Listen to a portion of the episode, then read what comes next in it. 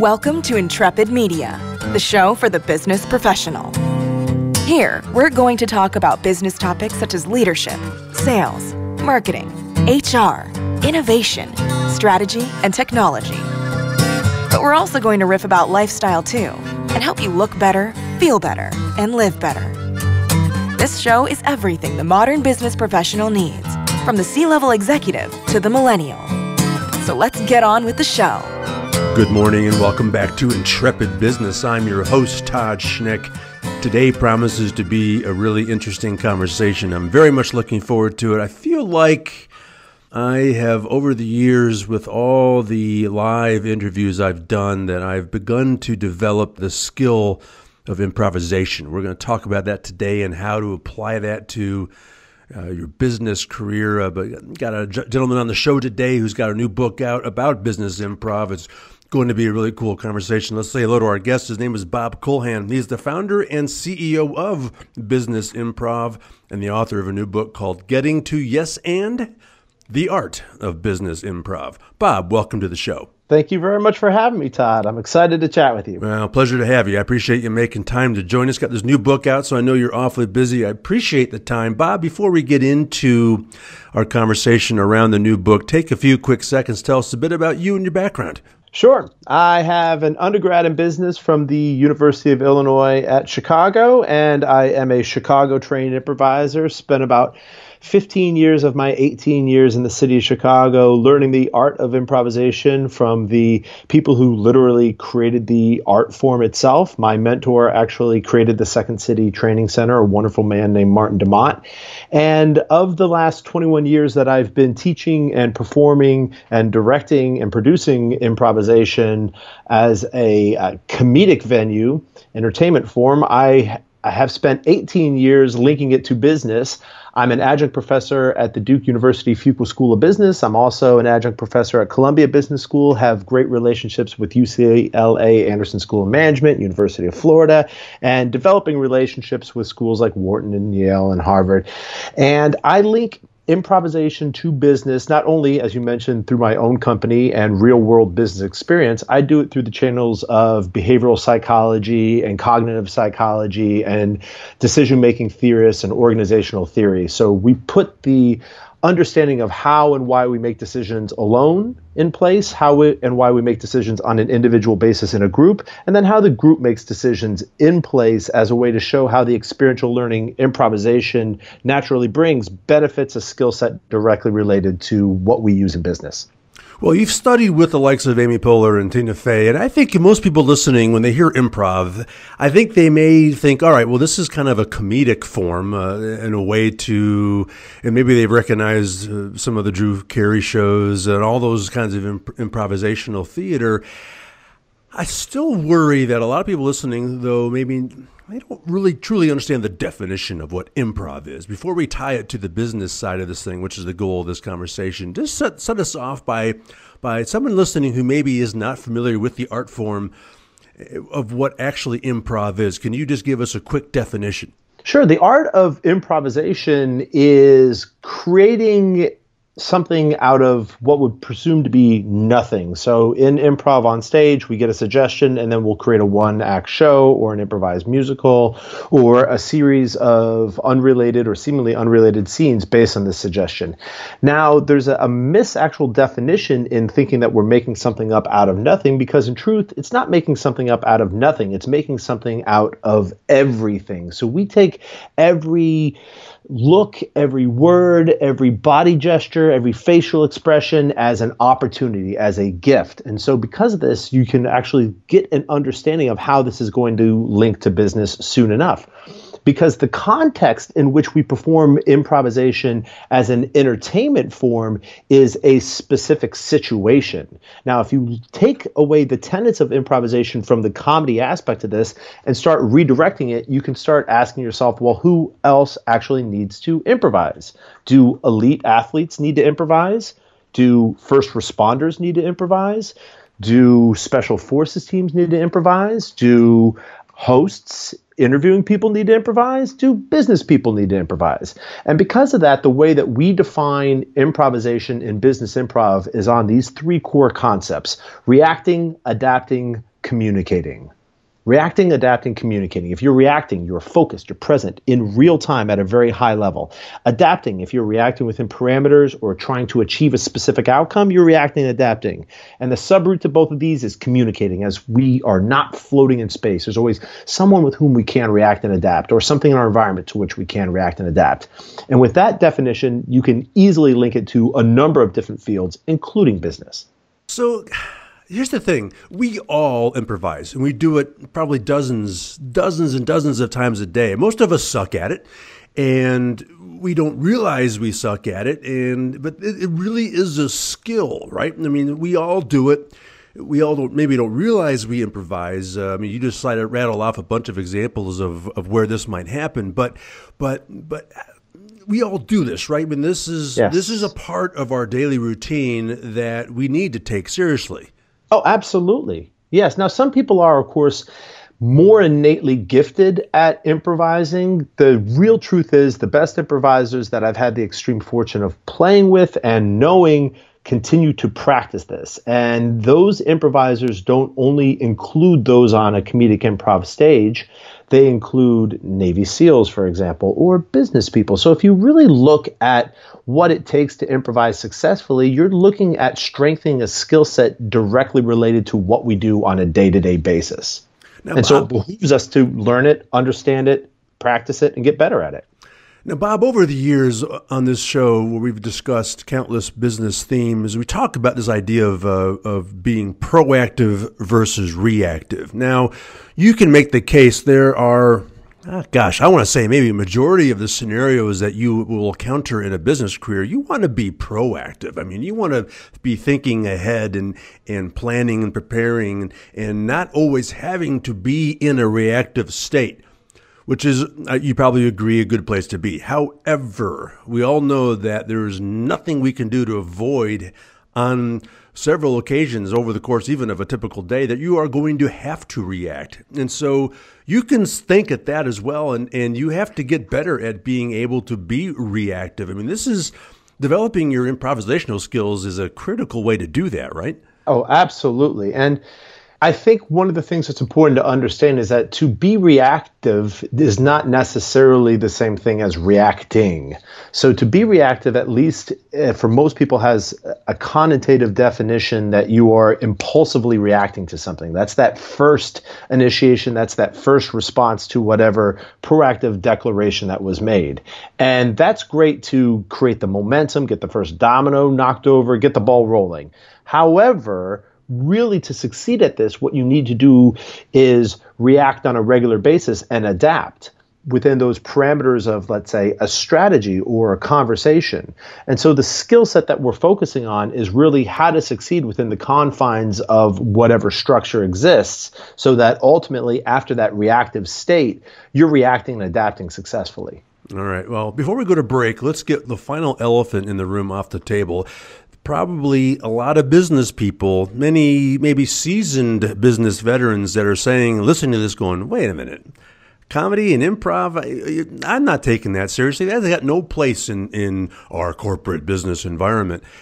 How do you deal with someone who says, wait a minute, this is just not, this is, this isn't serious. This is not something that I need to waste my time as an executive, my employees' time, understanding the, the skills of improv? I think in order to answer that, we should really look at how we continue to de- define the skill set related to improvisation, because the comedy aspect surely does exist in one form or another with some improvisation. However, if, you know, God forbid, either one of us needs a first responder or a surgeon to improvise on us, we don't want them performing Whose Line Is It Anyway games to try to keep us alive, right? We want them to perform at the top of their intelligence, be focused and present in real time at a very high level, communicate with other people on their team, and adapt to make sure that they're doing the best they can for us. So the skill set that we're really working on is focus and concentration. It is communication. It is connection with people. It's engaging people. It's building relationships with people. And those aspects don't have a lot of humor attached to it, because really what we're talking about in the long run is how do we connect? Mm-hmm, mm-hmm. No doubt about it. All right, Bob Kulhan and I will return after this short break. We'll be right back. This episode is brought to you by the new international best-selling book, Leadership Rigor. This groundbreaking book will turn everything you think you know about leadership upside down. Leadership Rigor explores how to achieve breakthrough performance and productivity through leading yourself, leading teams, and leading at the organizational level. Author Erica Pedler outlines for her readers how to become change-ready leaders. Change-ready leaders are capable of embracing challenges with agility and optimism because they have the tools, models, and language to assess, structure, and facilitate solutions. Leadership is a skill that can be learned and practiced. Take the Rigor Challenge and ask yourself, do you want to lead mindfully and skillfully? Or do you want to subject your teams and organizations to your unstructured thoughts and approaches? The choice is yours. Will you rigor it? You can purchase Leadership Rigor on Amazon or by visiting eric pedler dot com.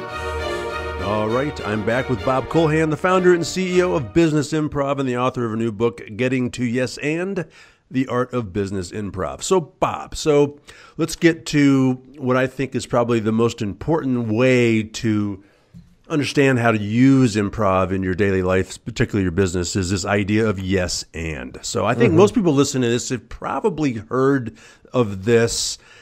They think they understand it, but go into it. What exactly is that? I mean, I think it is probably the quintessential improv strategy, but but walk us through what yes and is. Yes and is the cornerstone of improvisation around the world. Yes is unconditional acceptance. You give me this gift, this offer, this opportunity. I accept it at face value. In comedic improvisation, and is taking this gift and building directly upon it. Now, what I've learned over the last eighteen years is that building directly upon something over and over again seems to have a very negative vibe for a lot of business people. It seems to to resonate with them in a way that means abandonment of their own thought or overall strategy. So to be clear about how we use this in the book, Getting to Yes and, yes is still unconditional acceptance, and is the bridge to you. And is the bridge to how you react to this unexpected opportunity. And is the bridge to your intelligence, your thoughtfulness, your drive, your passion. Yes and beyond how it's most commonly used in business, which is as a brainstorming tool, is a communication tool. And as a, co- a communication tool, you can actually use yes and as a conflict management tool. It's a way to slow the brain down to be focused and present in the moment. So it's a way to actually achieve presence. Because of that, you can use yes and actually to achieve mindfulness. It's a way to influence people. It's a, it's a way to create cultures in which people are not afraid to communicate with you, not afraid to take risks strategically, and not afraid to fail when it's time to be in that place. So you shared a couple of ways that it can be incorporated into a business environment, uh, brainstorming, crisis management, mindfulness. There's probably dozens more. I think someone listening says, oh my goodness, uh, if I'm going to be in a meeting and I'm going to start doing this yes and strategy to, to involve myself and integrate myself and make a contribution to that meeting, uh, they suddenly start panicking because they think, oh, I have my ands have to be perfect. That's not necessarily the case, right? I mean, this is just, you're going to get better at this as you employ this strategy and tactic, but But walk us through how someone listening who says, oh my gosh, I have, this has to be perfect. That's not necessarily the case. In fact, that's part of the reason why it sometimes is really funny, because it's anything but perfect. Oh, absolutely. So what we're looking at is, and if I may, talk about framing, mental framing. Remember that I've based my improv to business through the roadmap of behavioral sciences. And the framing that I want to use is from J P Guilford in the sixties, which is divergent thinking versus convergent thinking. Divergent thinking is where you start with that single point and you diverge away from it. This is about the number of ideas. This is about making a mess. This is about exploration. This is about fearlessness. Versus convergent thinking is when you take this big mess and you start cleaning it up, you start editing it, sorting it out, fine-tuning it until you get to a a single working point. Largely what we're talking about in using yes and in this capacity is in that divergent thinking side, where you shouldn't be worried about the right answer when you're diverging away from an idea. You should be coming up with ideas. You should be making a mess. It is about the number of ideas. It's about pulling ideas out from other people and creating an environment in which people do not fall into many of the biases which keep us from communicating, collaborating, and being creative. So So how do you remove those barriers? Well, you cling to yes and, use that as the law of the land for a block of time. Let's say fifteen minutes or thirty minutes to really diverge away from a single point and come up with as many ideas in a free exchange of information. So why is it yes and versus, say, yes but? Yes but. The best way to define this is to go to a military axiom. And that military axiom is but eliminates everything said before it through restrictions, denials, contradictions, steerings, and whether it does or doesn't actually do that, it at least feels that way to the person on the receiving end of that yes but, especially when it's delivered emphatically with emotion, energy, you're trying to motivate somebody screaming yes but at them, or delivered consistently over time. Yes and, on the opposite side of that coin, has the feeling of flow, it has the feeling of, of inclusiveness, it has the feeling of momentum and agreement, and you can actually disagree with somebody still using yes and. It's about respectful communication and disagreement so that the relationship isn't jeopardized. So we're talking now about framing of language toward intent, which relates directly to how we influence each other as leaders. Well, see, it's going back to what you said earlier. The key to understanding this is this react, adapt, and communicate. Uh, we're not just talking about reacting and adapting. I mean, the, the the the key leg in this stool is communicating this too, right? And so that's where the yes but becomes problematic. I, I can I can understand that. I mean, this, I'm still thinking a lot about what you said at the top half of the show when it said, no, you're not creating something out of thin air here. I mean, you're creating something out of what I think you said was everything, which speaks to this idea of why you need to be well-read, why you need to closely observe the world around you, because you're feeding data into a into a bank where from which you can pull a lot of material into the, the, the, the and part of this yes and, right? Absolutely. So there's a phrase in improvisation which is performing at the top of your intelligence.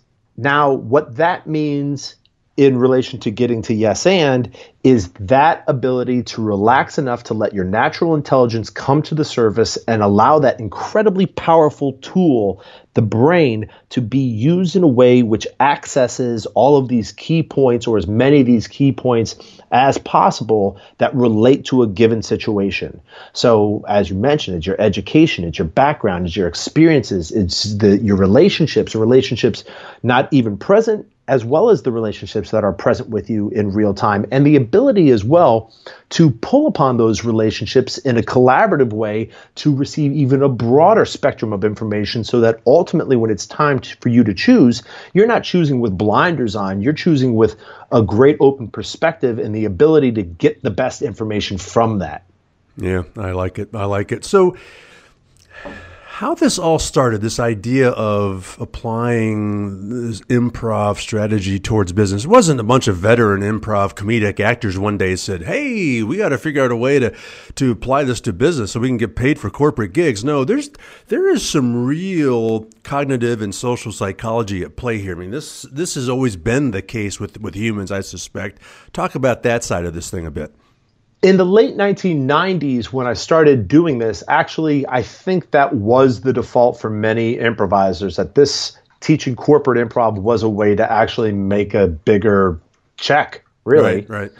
Now, for me personally, it's evolved because it's always been a mission of mine to teach improvisation to the best of my ability. And with my formal degree in business before the degree of in improvisation through the School of Hard Knocks, my mission has been to show business people specifically the who, what, when, where, why, and how around this so that ultimately when they leave programs with me or stop reading the book, when the book ends for them, they know how to use this, when to use this, why to use this, with whom to use it, what happens when you don't use it, how to put those pieces in play again. And it needs that type of depth. It needs the depth of understanding through the cognitive psychology. It also needs the depth of understanding that in my specific case, I've gone through the ringer with businesses many, many, many times in the last eighteen years, so much so that I intentionally put myself in the crosshairs.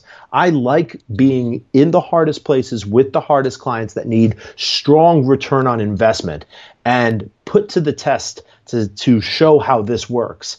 And ultimately, we walk out with great successes, not because we go to the default that this is good for everybody. We work hard on our end. We're, we're, we study, just like you just mentioned, like everybody else, so that once we actually get in front of you, we know what we're talking about on your terms and know how to relate it to you in a way that you can understand and use.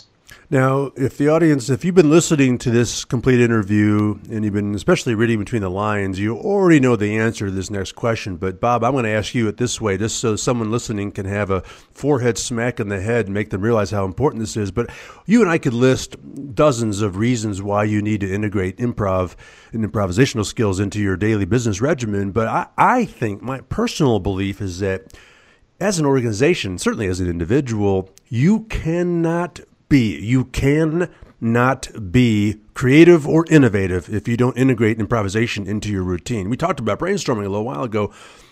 T- tell me, tell us why improv is such a vital role in creativity and, and, and innovation. The best way to answer that is to step away from the brainstorming and creative aspects, because that's the most common way improvisation is associated with business, and look specifically at the evolution of technology and the evolution of the workplace itself. So go back fifteen, twenty years, how has technology changed? How does it continue to change? Go back as little as five or ten years. What are we doing differently? Are we communicating with each other in a different way now than we were ten years ago? Does one hundred forty characters make a difference in the way that we disseminate information? What about the global community that exists? So as a whole, business has changed, at least in the way that we communicate with each other. Also, the need to embrace change is ever present. There are a lot of organizations that were incredibly successful once upon a time that are not successful anymore. Look at Kodak, where they kept saying that you need to hold these pictures in your hand. Everybody wants to hold pictures. No one's going to want to look at pictures on their screen. And what happened to them? Or Blockbuster. Nobody's going to want to go to a red box and pick up movies. They're going to want to come to the store. No one's going to want to rent movies online or buy movies online. They want to hold the box in their hand. And because of that, they were very short-sighted in the way that they were reacting and adapting to their competition and the global community, which was singing to them. Additionally, you have a new element called millennials that continue to influence the workplace. And the way that I'm going to once again say that if we're not focusing on the skill set related to improvisation, specifically now as it relates to change, change management, and adaptability, is look at the corporate culture. Go back twenty years or so. What were most people wearing? Suits, right? Yeah. Ties. Yeah. Then all of a sudden the dot-coms started coming around and people started ditching the ties. And it was nice shirts, nice jackets, nice slacks, and nice dress shoes. Then all of a sudden the slacks got replaced with jeans. So it's a blazer and a nice shirt and blue, nice blue jeans and nice shoes. Then all of a sudden the blazer got kicked out. And then all of a sudden you have people who are multimillionaires showing up to work in shorts and hoodies and flip-flops. And that's acceptable. And there's ping pong tables in the office and break rooms and lunches and babysitting services. So the whole corporate structure continues to evolve as well. So in the spirit of using the tenets of improvisation to embrace change and embrace evolution, it's a way to be aware of that change and evolution. And if you are not actually strengthening this skill set, then you are competing against people who are strengthening that skill set, and you put yourself in a disservice. Mm-hmm. No doubt about it. So we're running low on time. One final question. So how do you actually strengthen this skill set? So you could read a book like yours. There's probably an improv class at your local community college that you could take. Uh, but what are some other things? What are one or two or three things that someone listening right now can begin to do to strengthen their improvisational skill? Of course, I'm going to say read Getting to Yes and. Of course. And now that that gratuitous plug is out of the way, keep it simple. Keep it simple. You know, we often get overwhelmed at change. And I relate this to that old joke, what's the best way to eat an elephant?